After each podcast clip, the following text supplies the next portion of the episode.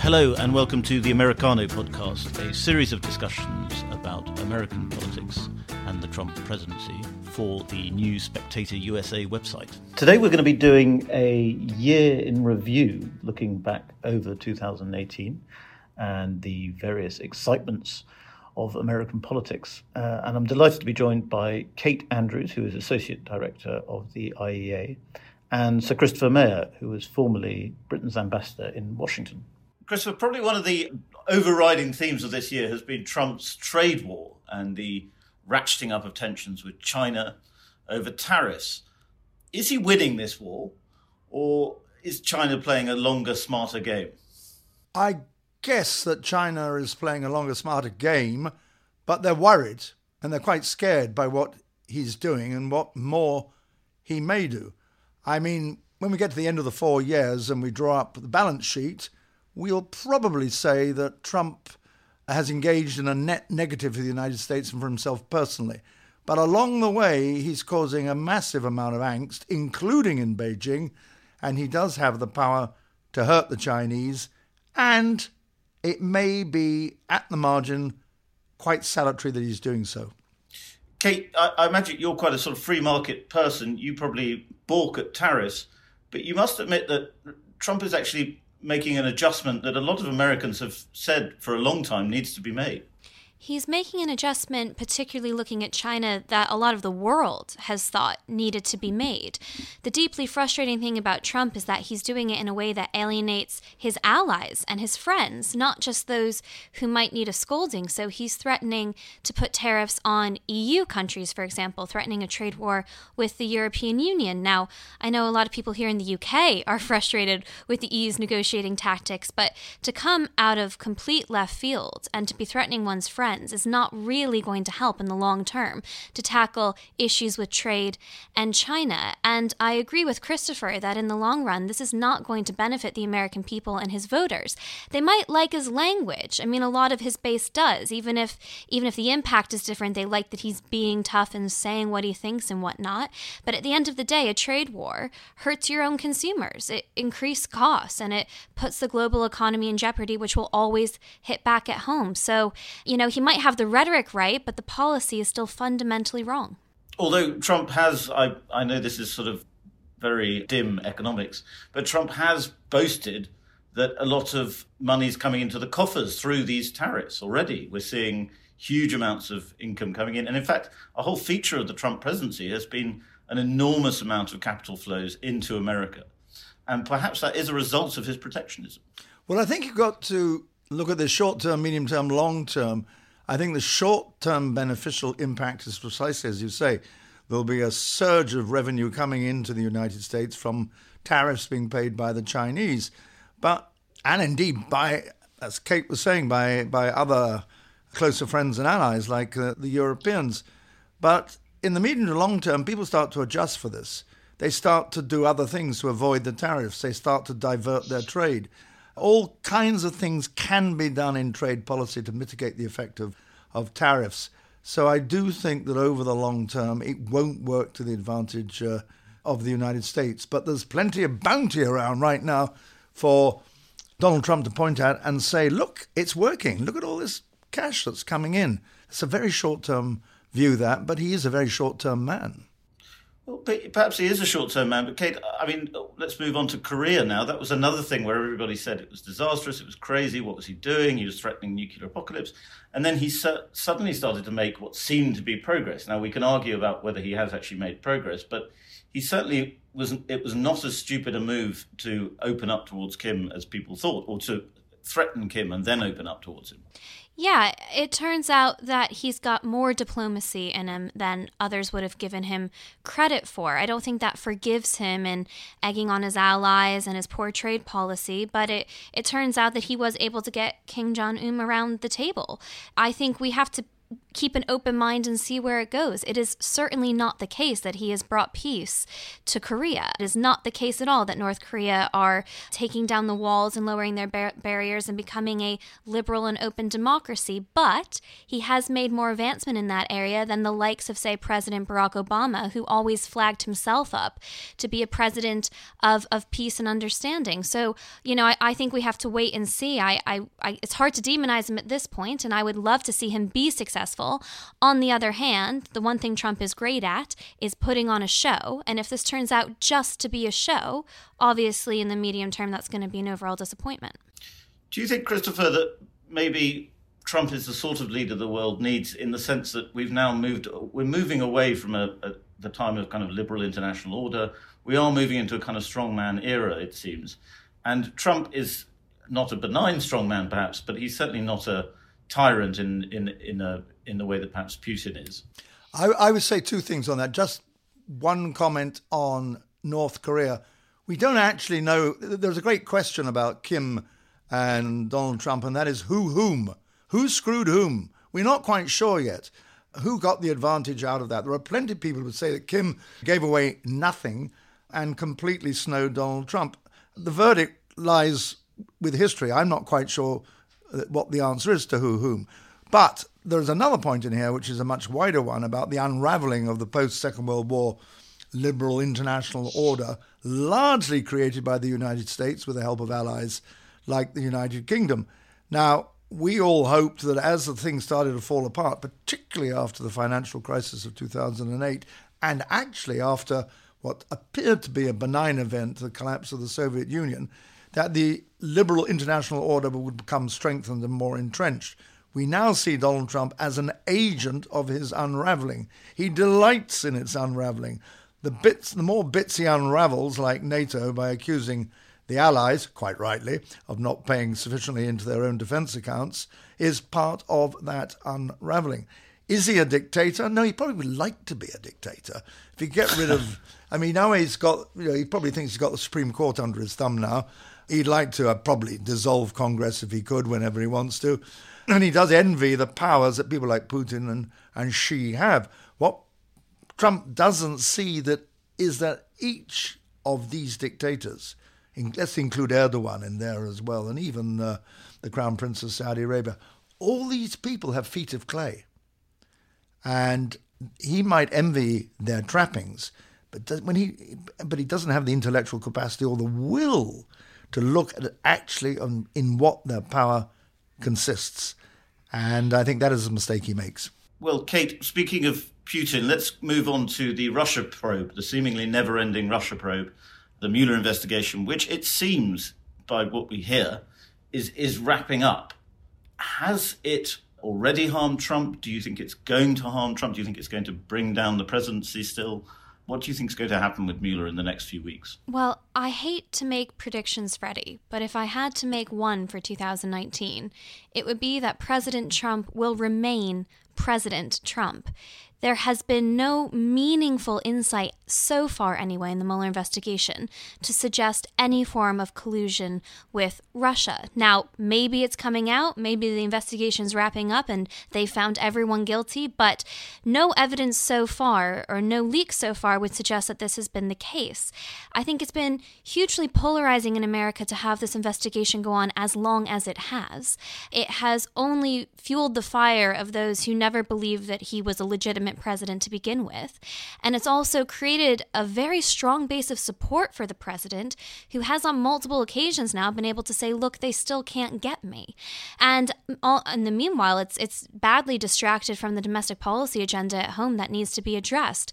In the midterms this year, it was the first time in a long time that Americans said that healthcare was actually their number one priority over things like the economy and certainly above things like the Russian investigation. So I always thought it was right that there was a special investigation into this, but I'm happy that it's coming to an end. And assuming that nobody's found overwhelmingly guilty of these things, it will be very important for the Democrats in particular to move on and to not abuse their new control of the House to keep this going. Yes, Christopher, it seems like after the midterms, now that the Democrats have control of the House, they're going to try and make his life hell with lots of other investigations. and, you know, probes into his businesses and business empire and so on. Is he a sort of lamed up president now? Or once the Mueller inquiry finishes up and he's not found guilty, might he be actually a bit freer?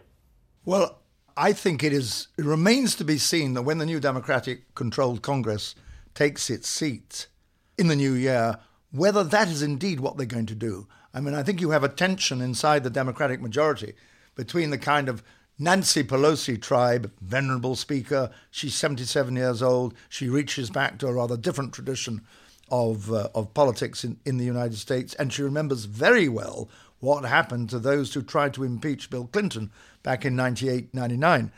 And absent a smoking gun of gigantic size and incredible accuracy, I agree with Kate. Donald Trump is going to survive. He's probably going to see out his presidency. But we may see some other quite significant figures in his entourage going up before the beak, before the judge. I think Don Jr. is very vulnerable in this, and maybe Jared Kushner also. The thing that would get Trump is the passage from conflict of interest, i.e. trying to build a Trump Tower in Moscow when he was running for the Republican nomination, and actual collusion and trying to bring Hillary down. And it's the latter that is not yet proven. There's a ton of circumstantial evidence for the former. On balance, I would say in his second half, he'll be a diminished force compared with his first half, his first 2 years, which were truly a case of Trump ascendant. Kate, we've seen that he's able to pull rabbits out of hats before. And I mean, he said before the midterms, he said, you know, if the Democrats win the House, I'll figure it out. He's already made sort of open gestures towards Pelosi, and he may just turn out to be a much more canny political figure than we think. So I've always thought he's been canny. This idea that he's a buffoon in the White House is giving him far too much credit, actually. He's obviously been responsible for some of the horrible things he's both said and done. But I think he's always been canny, and this is the businessman in him, the wheeling and dealing. Now that I have to work with Pelosi, I'll stop calling her mean names and I'll actually try to do some good work. I agree with Christopher that I do think that his power is certainly diminished. This isn't unusual in American politics. American voters like to swap the power around. They give it to the Republicans, they give it back to the Democrats. We really like to have a mixed Congress where different people are in power for that purpose of checks and balances. So in many ways, it's a reflection on Trump. Trump was a consideration when voters went into the midterm elections.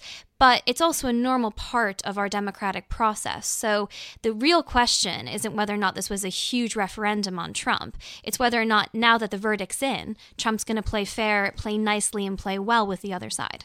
Just picking up immediately on what Kate has just said, I do remember Bill Clinton, 1994 midterms, the Gingrich revolution. And he had one of his most profitable periods of legislative activity in the second half of his first term, working with the Gingrich Republicans in the House of Representatives. You can't, although history doesn't repeat itself ever exactly, you can't totally exclude the idea of a kind of unholy alliance between Donald Trump and Nancy Pelosi to get certain types of legislation through. It seems improbable, but it's not impossible. Well, they agree on things. His approval rating is about where Clinton's was at this time. I suppose the difference might be, Kate or Christopher, whoever wants to pick this up, is that Clinton was a triangulator. He was going towards the middle always and trying to find a kind of unity, or he wasn't trying, but he succeeded sometimes. Whereas Trump is the opposite, perhaps. Politicians are so much more divided now, as is the public.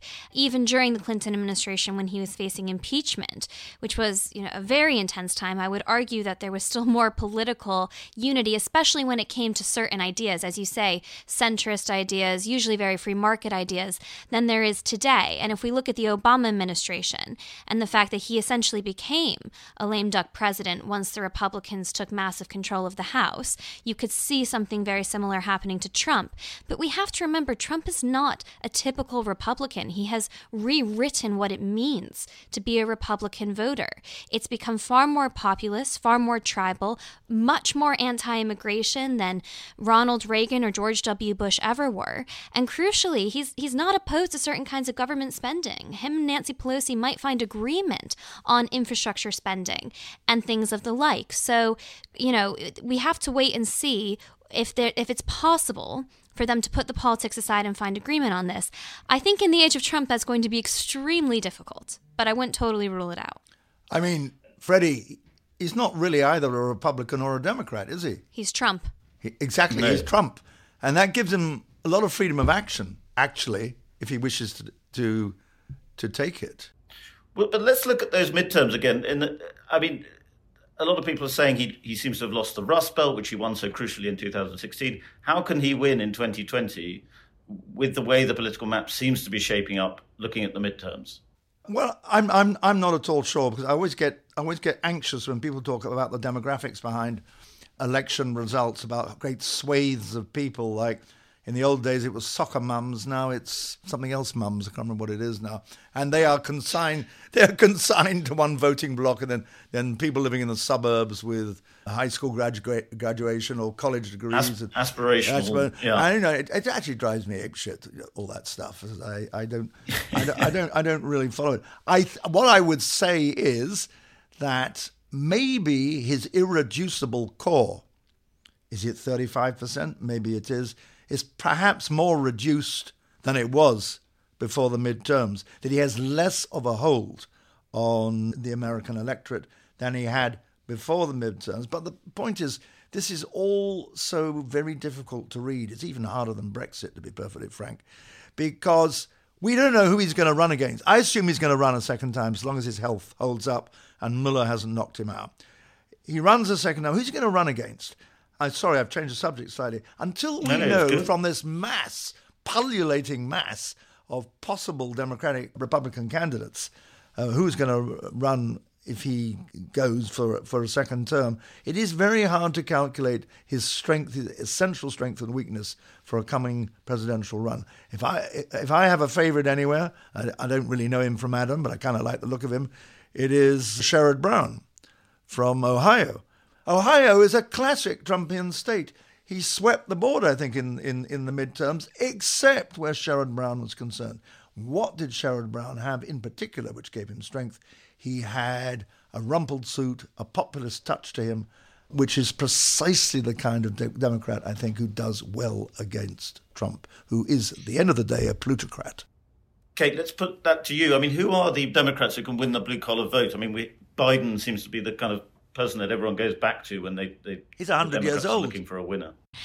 Joe Biden, former vice president, and Sherrod Brown are the two names that I hear called up most when we talk about that white working class vote in particular, and what Trump did so well with in the general election.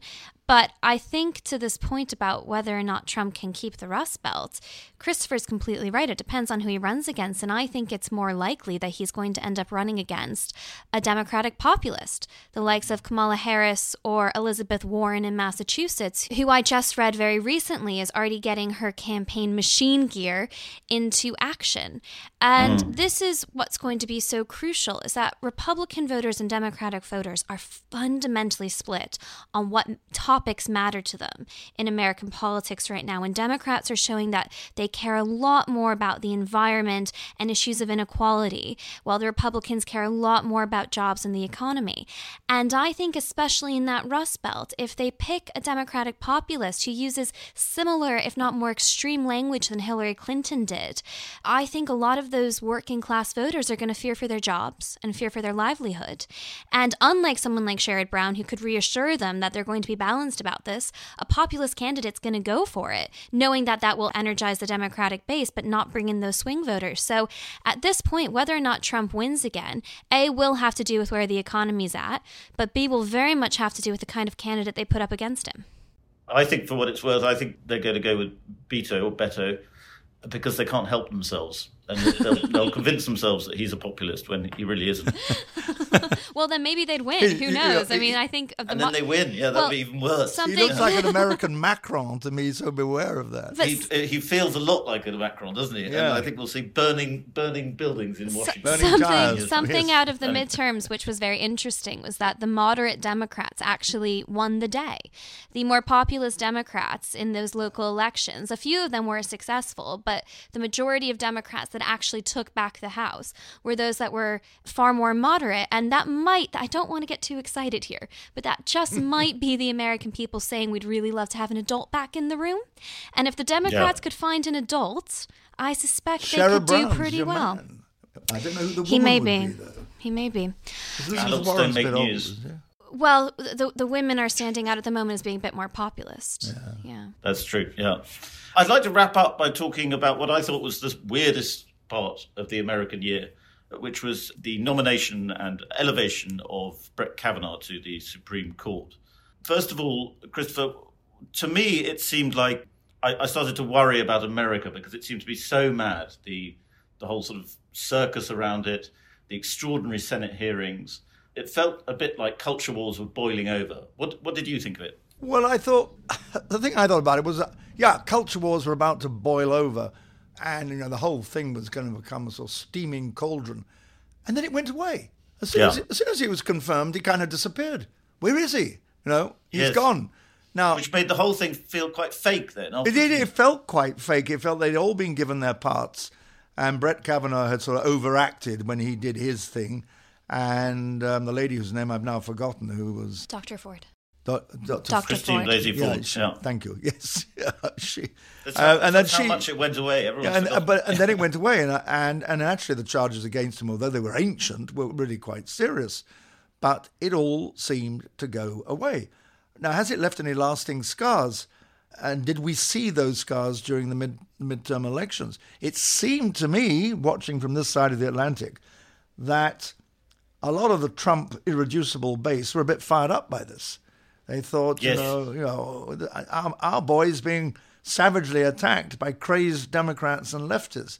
But I was not aware of any lasting impact on the Democratic side of the fence, but it might have been on the feminist side or the women's side.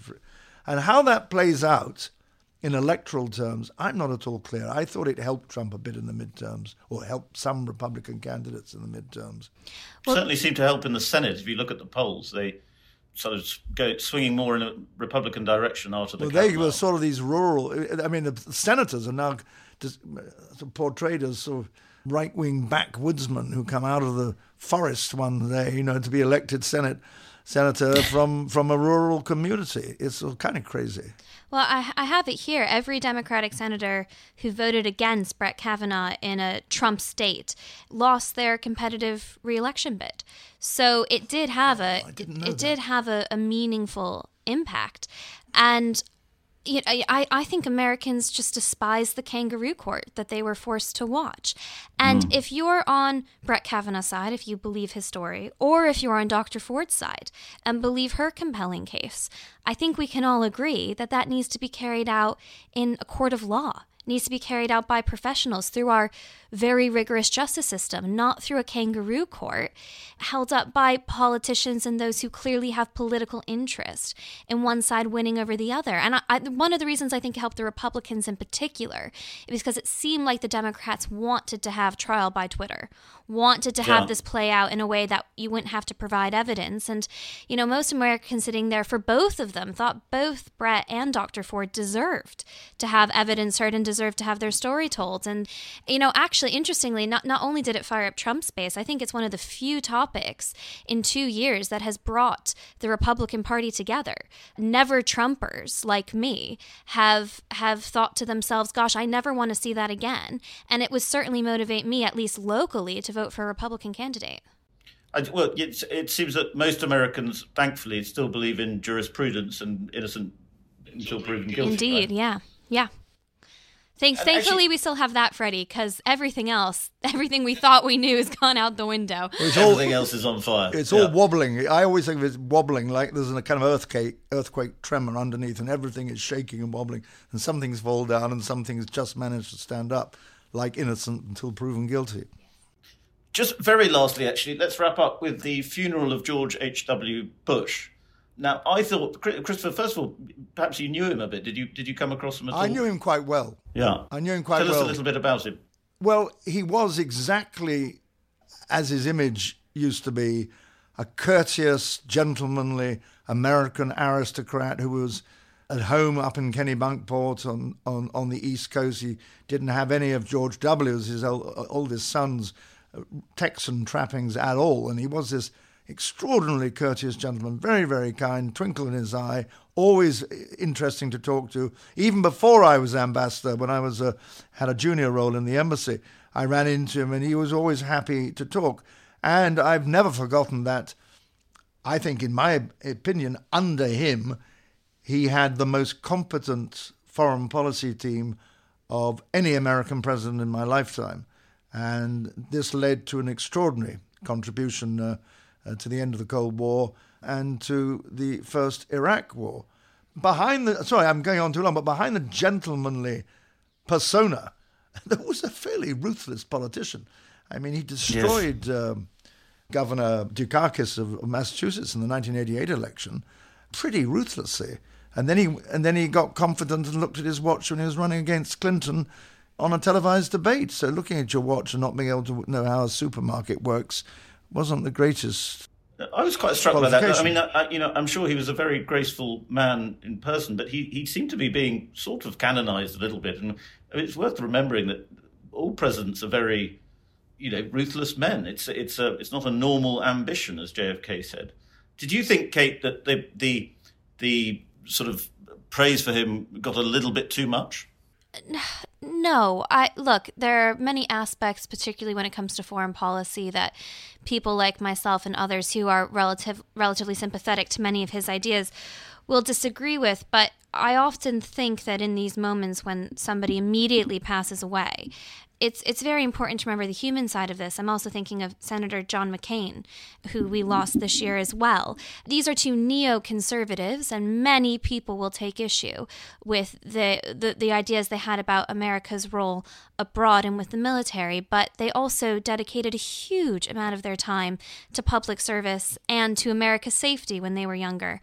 And these are things to be applauded. It doesn't mean there isn't a time and place to criticize, but, I think the humanity in all of us, and also to bring back some of that civility in politics, means that if somebody that you happen to disagree with politically passes away, this is hopefully a time to remember them well and to let the criticisms definitely sit within history, but maybe not right within that moment. I think there was a bit of over-egging the canonization of George H.W. Bush precisely because Donald Trump was in the cathedral for the memorial service.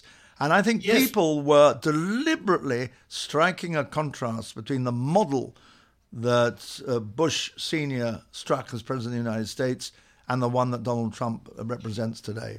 I agree with that, but to end on a sort of hopeful note, I thought what was quite cheering was whereas John McCain's funeral became a sort of week-long Trump hate fest, Bush's there was hints of unity. The Bushes invited him to the funeral. Trump himself behaved surprisingly like an adult. He said the right things. He even tried to look sad when he went to go and see him lying in state. And there might even be a hope that America can come together in moments like this.